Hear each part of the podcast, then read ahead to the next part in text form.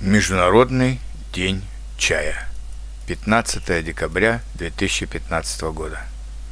Сегодня мы отмечаем Международный день чая.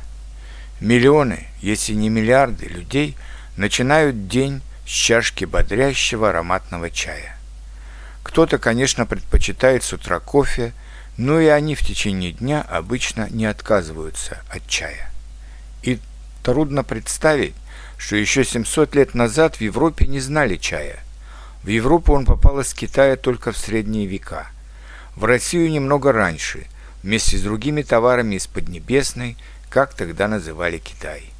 Есть разные сорта чая – черный, желтый, оранжевый, красный, зеленый. Но все они благотворно влияют на наш организм. В России часто к чаю добавляют немного полезных трав – мяту, чебрец, мелису, иван-чай. И тогда чай, помимо бодрости, может успокаивать и даже лечить некоторые болезни. В Англии был культ чая.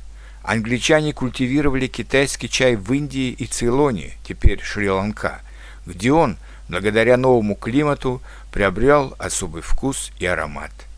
Все, кто изучал английский язык, читали о так называемом «five o'clock tea», ритуальном английском чае в 5 часов после обеда.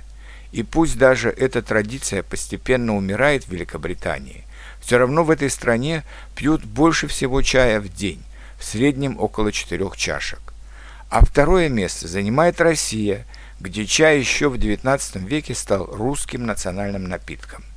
Почти во всех русских домах весь день на столе стоял самовар с кипящей водой и чайной заваркой – и каждый мог в любое время выпить чай с куском сахара или с русскими пряниками. Что ж, давайте в это неспокойное время, когда в разных странах идут войны и тысячи беженцев спасаются в Европе и других частях света, сядем за стол и выпьем самый мирный напиток на земле – чай. Поднимая эту чашку ароматного напитка, поздравляю вас всех со Всемирным днем чая.